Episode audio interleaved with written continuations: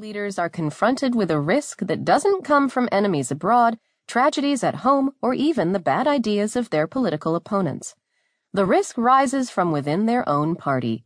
History recognizes the statesmen who put country first and punishes the small men who put partisanship over patriotism.